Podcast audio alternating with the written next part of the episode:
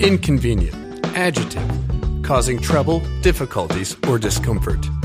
Truth, noun, the quality or state of being true.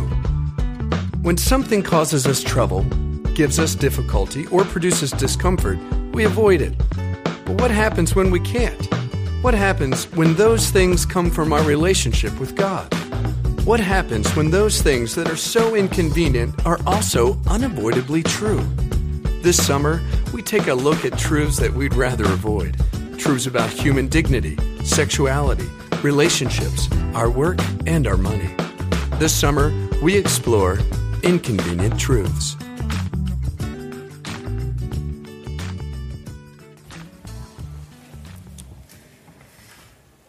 Good morning. Uh, for those of you who are visiting this morning, my name is Jason. I'm on staff here at Holy Cross and also one of the elders. I want to re- welcome back Rick, our senior pastor. He just got back from vacation with his family.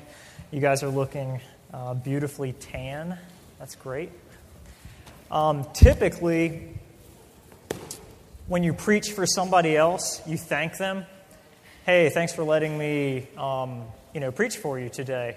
Um, in this case, as you guys probably already have picked up, uh, we're on part two of a two part message an inconvenient bond. Last week we talked about marriage, and this week uh, we're talking about a really difficult topic, and that's divorce. So, Rick, thank you for letting me preach today. Uh, I was anxious this morning, so I asked my kids to pray for me. And so my three year old prayed that I would grow wings and fly like an angel.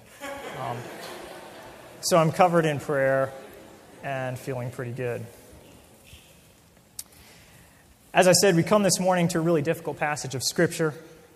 As followers of Jesus, however, we don't get to ignore those parts of Scripture that are uncomfortable. But as we do begin this morning, I want to say two things that we need to acknowledge. First, it's likely that every one of us has been affected by divorce.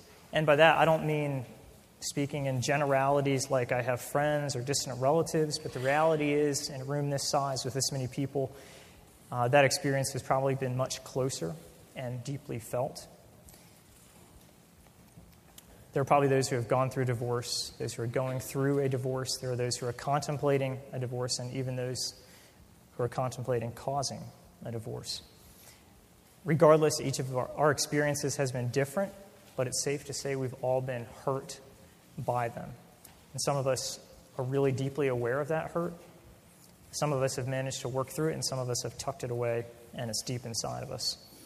No matter your experience with the tragedy of divorce, know that the words of Jesus are words spoken by a God who loves you, who gave himself up for you, and who gives us these words for our good and our flourishing.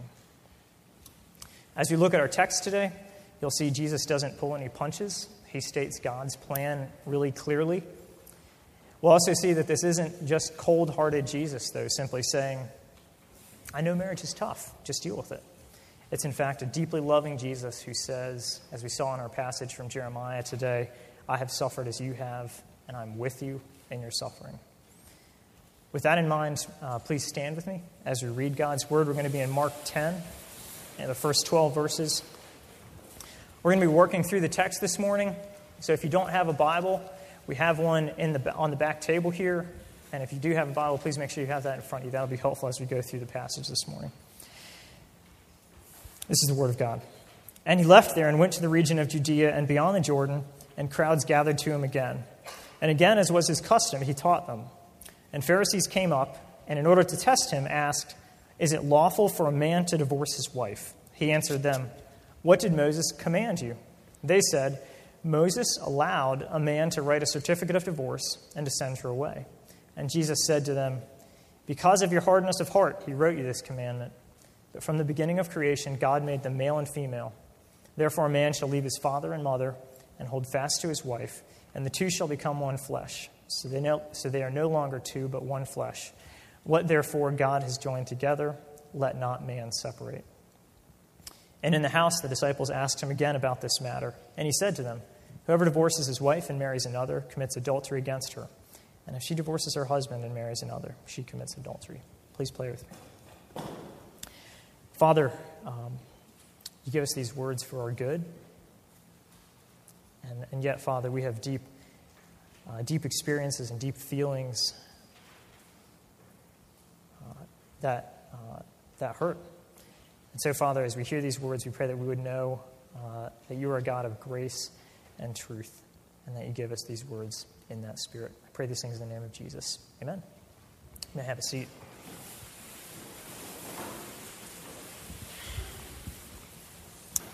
Uh, some of us, most of us, were fortunate enough to be alive in the 90s. Uh, some of us had the, I'm not going to say good fortune, the experience of growing up in the 90s. Uh, so we, we can thank the 90s for things like Gigapets, NSYNC, and the iconic TV series Friends. For those of you who could take your eyes off pop culture long enough and see what was going on in the rest of the world, though, two names you'll probably remember are Princess Diana and Prince Charles. And they, uh, their very public breakup in the early 90s was covered very closely by journalists in England. And journalists in England would actually, in England would actually call clergymen in England because they were looking for fodder for their tabloids, and they'd ask the clergy, uh, could you give me a definition of, I, am not going to do a British accent, accent so I, I, apologize. Could you give me a definition of marriage or marriage or divorce? And a careful clergyman would respond, knowing that whatever he said would then be applied to Princess Diana and Prince Charles. So the journalists were kind of doing this gotcha thing with these clergy. And the Pharisees are doing this exact same thing in this passage. They're kind of playing a game of gotcha with Jesus. As we look at the text, we're going to look at this conversation that Jesus has, and then we'll address some of the ways in which we talk about divorce in our culture, and then we'll get into personal application. So, first, let's look at the text and talk about some of the context in which Jesus is, is having this conversation. So the Pharisees ask, Is it lawful for a man to divorce his wife? Now, if you're a Pharisee, this is kind of a disingenuous question because a Pharisee in this culture is an expert in the law. So to ask a legal question of somebody else is a little bit disingenuous because you really already know the answer. And Jesus calls them on this and he responds with his own question What did Moses command you? Now, the Pharisees are probably doing one of two things. First, they would be tickled to death if Jesus would contradict something in the law.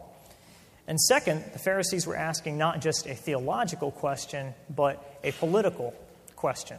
Because here's the larger cultural context Herod is the king of this particular region, and he has just married Herodias, who is his brother's wife. Herodias divorced her husband so she, so she could marry Herod. John the Baptist worked in this region and preached in this region and criticized Herod because of this and ended up losing his head. He was imprisoned and then ultimately beheaded because of that. So when the Pharisees are asking Jesus this question, they're probably hoping that Jesus is going to say something so they can turn around then and say, So, what you're really saying about Herod and his marriage to Herodias is this. Jesus is aware of that. As we see him sometimes do in Scripture, he decides to fully answer the question only in private. Moving on, let's look at verses 3 and 4. Jesus asks, What did Moses command you? And the Pharisees respond, Moses allowed a man to write a certificate of divorce and send her away. Now, this is important to pay attention to the verbs here because Jesus asks, What did Moses command you? And the Pharisees respond, Moses allowed. There's a difference, and we all know this. There's a difference between commanding and allowing. And the Pharisees are playing a little bit with that verb, allow and command, because we know that God never commands divorce. He allows it, but he never commands it. We'll talk about that a little bit later. The Pharisees are quoting, and Jesus is quoting Deuteronomy 24. This is a book in the Old Testament. It's one of the first five books of the Bible, and it was written by a guy named Moses. Um, Moses, for those of you who don't know, was a, he was a spoiled royal. He was a murderer, but God later used him to redeem his people. And Deuteronomy is a book that contains a lot of rules about how God's people should live. Uh, let me talk a little bit about this certificate of divorce that, that Moses, or excuse me, that the Pharisees just mentioned. If we just read this verse, we might get the idea that a wife in this culture was just discardable and and really there were no protections for her, but a Jewish certificate of divorce allowed a Jewish woman to legally remarry. Okay? In this culture, a single woman, and especially a woman with kids, was particularly vulnerable and helpless. And so, with that certificate of divorce, it actually stated this woman is free to marry any man. And so, a Jewish man knew that he could marry her legally. This is the first of several ways that we're going to see today that Jesus and the Bible actually elevate the status of women and protect women in a culture that generally held women in very low regard. Okay, moving through the text, verse 5. Because of your hardness of heart. The Pharisees have responded. Moses allowed this, and now Jesus responds. Because of your hardness of heart, he wrote you this commandment. His response doesn't let the Pharisees or mankind in general off the hook. Again, Jesus makes clear that just because something was permitted doesn't mean that it was the will of God. In using this language, Jesus begins to point to the deeper realities behind divorce. See, when the Bible talks about hardness of heart, it's typically not talking about my relationship with somebody else, it's talking about my relationship with God. Hardness of heart talks about how I relate to God. So Jesus is pointing out that when divorce happens, it's not because there's something wrong with a spouse, it's not because you found something uh, that you didn't like. He's pointing out that ultimately it's because of your own hardness of heart. This is very difficult, especially for these people to hear. Our hearts are hardened towards God, and this is consistent with the rest of Scripture. Um, as a caveat there, uh, I do want to, well, I'll get to this a little bit later, but I do want to say that when divorce happens, there is a party often that is the wrong party. And I'll get to that a little bit later. But what Jesus is making the point here is that all people, all people have hearts that are hard toward God. And the story of, story of Scripture is consistent with this because it says there's something desperately wrong with us. And the Bible calls that sin. And we think about sin, we think about a particular behavior, like stealing. But when the Bible talks about sin, it's not just talking about a behavior, but an actual condition of humanity. And it's a condition that affects all of our relationships, and especially our relationship with God. So when we say sin, we're not fundamentally saying that we've broken a rule, but that we've broken a relationship, and that we need someone to rescue us and restore that relationship for us. Let's move on to the rest of the passage. All right, verse 6. Jesus starts to do something interesting here. Now, if you're a Pharisee, you're going to be really frustrated by Jesus' response here because you've asked Jesus a legal question Is it lawful for a man to divorce his wife? Now, we actually have a bunch of attorneys in this congregation, and my guess would be if you asked them a legal question, they're going to go to the law itself, or they're going to go to commentaries on the law, or they're going to go to case law. But Jesus doesn't do this. The Pharisees would like him to do this, but instead, Jesus goes back to Genesis. When Jesus says, Because of your hardness of heart, Moses commanded this, he's in effect said, Yeah, the law says this, but it's really because of your own issues that the law says this. So instead of interpreting the law further, Jesus starts quoting Genesis, which was also written by Moses. And this is clever. Think back to Jesus' original question What did Moses command you? Jesus is about to reference another of Moses' writings to make his real answer to the Pharisees. Keep in mind, Jesus' response is answering this question Is it lawful for a man to divorce his wife? Jesus says, But from the beginning of creation, God made them male and female. Therefore, a man shall leave his father and mother and hold fast to his wife, and the two shall become one flesh. So they're no longer two, but one flesh. What therefore God has joined together, let not man separate. See, Jesus goes back to Genesis and he starts talking about how things were meant to be. And this is also part of the story of Scripture. When God created everything, it was perfect. And so God points to his origin, or excuse me, so Jesus points to God's original creation to communicate, hey, this is God's plan for us. And interestingly, he doesn't even he doesn't account for the fall. He doesn't really account for sin. He's saying this is still God's plan. Yes, the world is broken. Yes, our hearts are hard. But this is still my Father's desire that when male and female are married, they become one for life. The last three verses of this, of this passage. Jesus is now in private. We're in verses 10 through 12 now. And he's speaking with his disciples.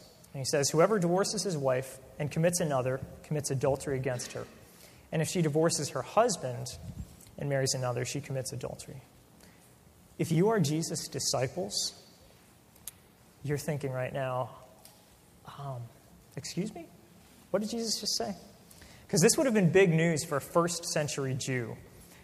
First, look what Jesus does. He yet again elevates the status of women in that society. Because to a Jew of this time, the idea that a divorced man could commit adultery against his wife wasn't a reality. Because here's how they thought hey, I gave her a certificate of divorce, Her away, everything's good, I can move on, I'm free to remarry. But Jesus is saying, no. If you remarry, you commit adultery. And he's raising the value of women and putting them on a more equal level with men by saying, Husbands, you may think you're okay because you gave your wife that piece of paper, but you're really not. Jews, of course, know adultery is wrong. It's such a big deal that it's one of the big Ten Commandments. God decided to actually write it in stone. Uh, Jesus' second statement, the very last part of this passage about women. Uh, this would have been news also because in Jewish law, a, a woman couldn't divorce her husband. So there would have been no reason really for Jesus to include this statement. Scholars think he does it for one of two reasons. First, Jesus probably is making a political comment on Herodias' marriage to Herod. And second, Jesus is also saying these things to Jews who live in a Greco Roman context, where it would have been permissible for a woman to divorce her husband. Okay, so in a sense, he's equipping them hey, you're in this culture now that, permiss- that allows this, just so you know, this is not something that is okay with God. Let me make one observation here, and you've probably already picked up on this. Jesus is speaking to a culture that's, that in this particular area is really, really similar to our culture. Joe mentioned last week that the Bible only gives two reasons for divorce adultery and abandonment by an unbelieving spouse. But we know in our culture, we get divorced for a lot of reasons besides that. And that's, that's the same for this uh, first century culture in which Jesus is teaching.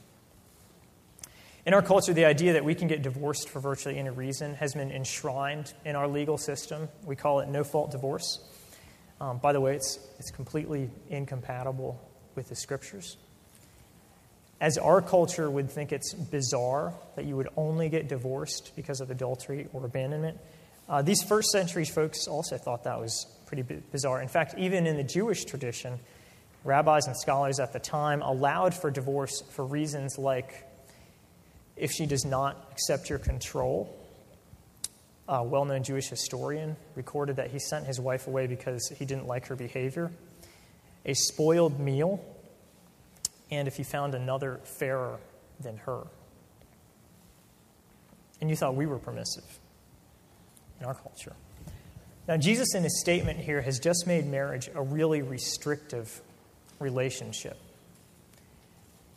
And in this passage, he makes no allowance for divorce. And in Matthew, which essentially records, records the same conversation, he only allows for it in cases of adultery. By limiting the reasons for divorce and by stating God's creational intent, Jesus is again, excuse me, elevating the status of women by making the marriage relationship much more protective of them because it's going to be much harder to end. Okay. So that's great. We've worked through the passage. We see some of where Jesus is coming from with this. Um, let's talk about how our culture talks about divorce. First, let me be upfront with you. I've already said this. The Bible is very clear that there are legitimate reasons for divorce. However, the Bible is also very clear that those reasons are very few. Matthew 19 lays out adultery as one reason, and 1 Corinthians 7 lays out abandonment by an unbelieving spouse as another reason, and that's it. Let me say one other thing that, that should be mentioned. Where's my water?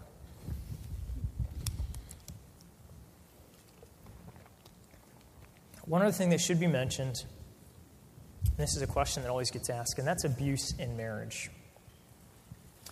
There is abuse in marriage, and there's abuse in Christian marriages.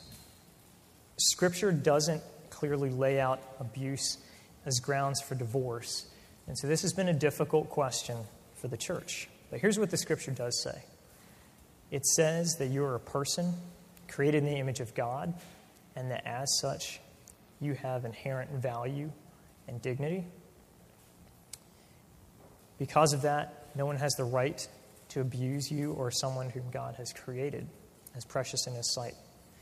It has been, and I want to say this really clearly, it has been the wide consensus of the church over the centuries and of our particular tradition that a spouse is not called to remain in a situation in which he or she fears for their own safety and their kids' safety.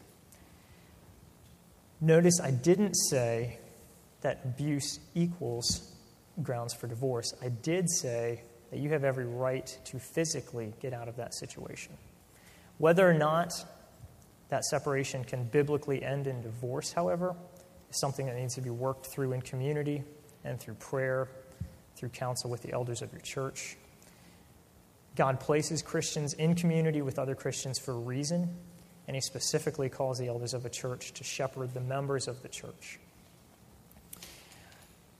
This, this, this sermon I know is going to raise a lot of questions, and so if you have questions, come talk to me or Rick or one of the other elders. Okay, let's talk about how our culture talks about divorce. There are a lot of reasons people contemplate divorce. I can't address them all. I'm going to try to hit a few that I think we hear most in our culture. Uh, you don't understand my marriage. There's no love or joy in my marriage. We both agree that it would be best to end the relationship. And isn't it cold and insensitive of the church and of God to demand that people stay in loveless and unhappy marriages? Perhaps. Um, but only if we start with the assumption that marriage is about our happiness and fulfillment, or that marriage is about that feeling of being in love and being excited to be with the other person. If you weren't here last week, I encourage you to listen. Uh, we'll have posted online Joe's sermon from last week just about marriage, and he lays out a very clear picture of what marriage is about. One of the main things Joe pointed out is that marriage is ultimately about the way in which it reflects God's relationship with his church. And as such, marriage is about sacrifice, it's about sanctification, and it's about giving of yourself for the good of another. In other words, marriage isn't about you. Don't get me wrong. Um, God doesn't expect us to look around the room, if you're a single person, and go, okay, who would I be most miserable with? That's who I'm going to marry. Uh, read the story of Martin Luther, though. He actually did something like that. Um, if you look back at Genesis, Adam, when he sees Eve, doesn't even speak in prose. He starts speaking in poetry. This is bone of my bones, flesh of my flesh. She shall be called woman.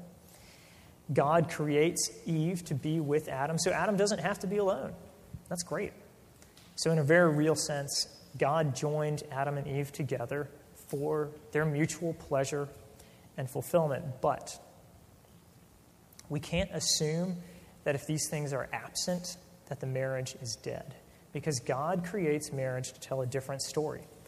He creates marriage to tell a story about two complementary people covenanting together to show his love for his people. It's a story of how God loves his people, how God bears with them, how he works for our good and our flourishing, and how he gives himself for his people. Friends, marriage is a path of discipleship. And frankly, this is really this is really hard. If you're in a marriage or if you've observed a marriage that's devoid of love and joy, Know that the God who calls you to stay in that marriage is the same God who himself bears with a faithless spouse. Look at our Old Testament reading from this morning. God stays with us even though we cause him great, great pain. Jeremiah 3, this is how God describes our behavior. Have you seen what she did, that faithless one, Israel? How she went up on every high hill and every, under every green tree and there played the whore? That's God talking about us, his people. The bigger story is that we have betrayed him, but that he continually pursues us. And even as we run as fast as we can from him, his pursuit of us will one day be realized in a wedding and a wedding supper. Let me talk about a second way we talk about marriage. This is a different person than the one I married. This person is different than who I thought they actually were.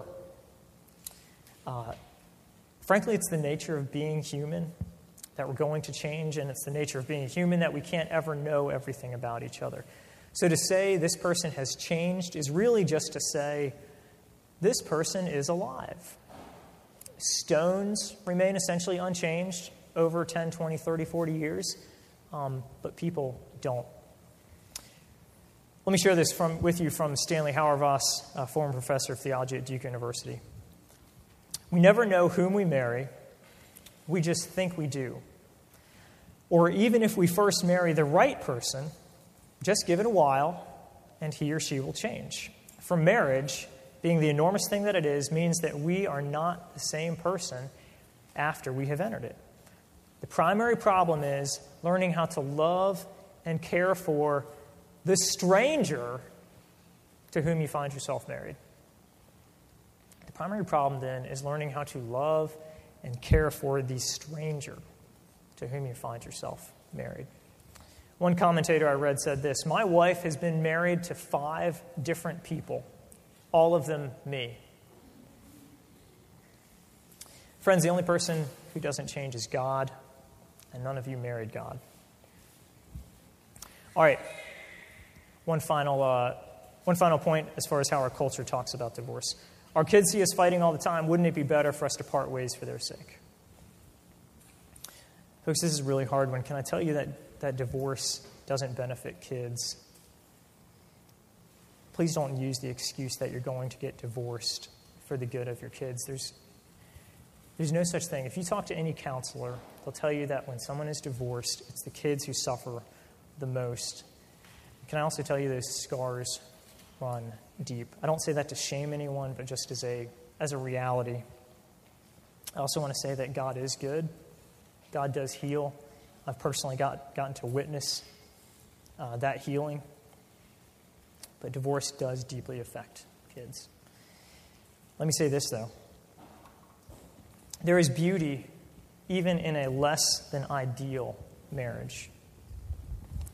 If setting a perfect forget perfect. If setting a good example was the standard, then we, then we really should all just throw in the towel. Our kids don't need a perfect example from us because they have one in a God who came to earth to give himself for them. They have that perfect example in a God who chooses a terribly messed up people and then sticks with us no matter what. What our kids do need to see is parents who, despite their arguments, despite yelling, despite the strife, return repeatedly to repentance and faith. They need to see parents who confess to each other and to God and who seek forgiveness. They need to see two broken people continually returning to each other and to God, and in doing that, being reconciled to each other. And they need to see the lived reality that marriage is not about how we feel about each other, but about the covenant that we made with each other and before God. Okay, let me make some applications here. So, what does this mean for us going forward? Uh, let me first talk about this in a really big picture cultural sense. This might sound like it's coming out of left field. Marriage and divorce are social justice issues. It's popular today to view marriage as something of a bygone relic, something that's no longer necessary. I mean, this is the 21st century. Haven't we evolved past like committed, monogamous, covenanted relationships. Let me ask you this Do you care about the flourishing of people? We talk a lot about inequality today. Do you care about inequality? Do you care about something like economic mobility? Uh, do you care about the 99% and the 1%? To talk in our culture's language. As Christians, we are called to work for the flourishing of the world. So here's why marriage is a social justice issue. And before I tell you this, let me tell you that this, isn't, this information isn't coming from Focus on the Family or Fox News or someplace like that. This is research that's being done at major universities and being published in peer reviewed journals. Uh, Bradford Wilcox at UVA, not exactly a bastion of Christian thought, is doing excellent research in this area. He observes that people, especially kids, are more likely, on average, to flourish in intact married families compared to the alternative. Let me give you some quantitative information. Using a data set that's tracked parents and their children from the late 1960s, researchers at Syracuse and the University of Wisconsin have found this. If you're born into the lower third of the income distribution and your parents stay married, you have a 50% chance of moving into the middle or upper third of the income distribution. If you're born to a single parent, you have a 42% chance of moving up. But if you're born to parents who get divorced, you only have a 26% chance of moving into the middle or upper third of the income distribution. Folks, we're not talking about greed. We're just talking about basic things like the ability of a person to provide for themselves and their family. If you care about that, then you should care about marriage. If you care about the flourishing of people and kids, then you should also care about healthy marriages and about structures in our society that encourage healthy marriages and not discourage and harm. Marriage is done in community. If you don't have, a, if you don't have someone, a person, a couple, a community speaking into your marriage or your life, then you need to get one. I had a guy from this church, we've been going here about a year, and a guy from this, a guy from this church came up to me and he said, Hey, um, you know, I noticed that something is different in your marriage than when I first met you. And that was an awkward conversation and it was a hard conversation, but I'm really glad that he felt the freedom to speak into my life that way because it meant my wife and I sat down, talked through some things, and moved forward on a different track. I can tell you in, in just this church, I can name four or five couples right off the top of my head who would be in a very different place in their marriage had it not been for people in this church who spoke lovingly but in truth into their marriage. Okay? If you don't have somebody doing that, you need to find that person. Marriages do not fail overnight. We have blind spots. You have blind spots. Your spouse has blind spots. You need somebody in your life who is speaking into those blind spots and telling you about them. Marriage is a path of discipleship. We've already said this. We learn to sacrifice for the good of others. We learn to repent and seek forgiveness. We learn to do God's will, even when it's really, really hard. And we learn that marriage is not about our happiness, but it's about learning and showing how God loves us. Okay, in closing. This is the good part because this is the gospel. We've said some hard things today about marriage and about divorce. And frankly, that's because when it comes to these topics, the Bible says some really hard things. He's, God's clear about his ideal, and he gives us very little leeway in straying from his ideal. If we just looked at Jesus' commands, what Jesus says in Mark 10, and if we just looked at 1 Corinthians 7 and Matthew 19, then we would go, we would say the same thing his disciples said when they said, then it's better not to marry. And we might conclude that God calls us to an impossibly high standard and then gets angry when we fail to meet that standard. Uh, but can I say that whether you've, Whether you've lied to your boss or whether you've caused a divorce, God asks the same thing of us. He asks us to confess our sins, and He asks us to turn to Him to make us right. And when we do that, His response is the same I'm faithful and just to forgive you and cleanse you from all unrighteousness. And some of us might be feeling pretty good right now because we're thinking, this doesn't apply to me. But the Bible says we've all broken covenant with God. We've all broken covenant with God. And that doesn't matter if you're eight years old or you're 80 years old. It doesn't matter what your story is. We have all broken covenant with God. But the reality is that we stand before God as sinners who are in need of Jesus' blood. And at the foot of the cross, it doesn't matter if your sin is cheating on taxes or cheating on your spouse. We stand guilty before God. And if, but if we have placed our trust in Christ, then His blood covers us. The ground is level at the foot of the cross, friends.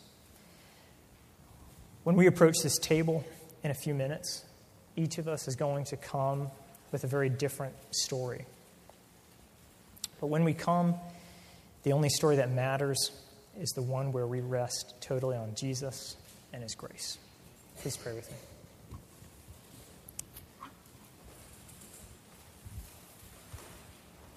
Father, we thank you that you give us your word. I pray, Father, that the balm of your gospel, the good news that Jesus' blood covers everything, would sink into our hearts today. I pray that it would free us to love. I pray that it would free us to love even when we don't feel like loving. Father, I pray that in our lives, um, our relationships with people would speak about a God who loves unconditionally. I pray these things in the name of Jesus. Amen.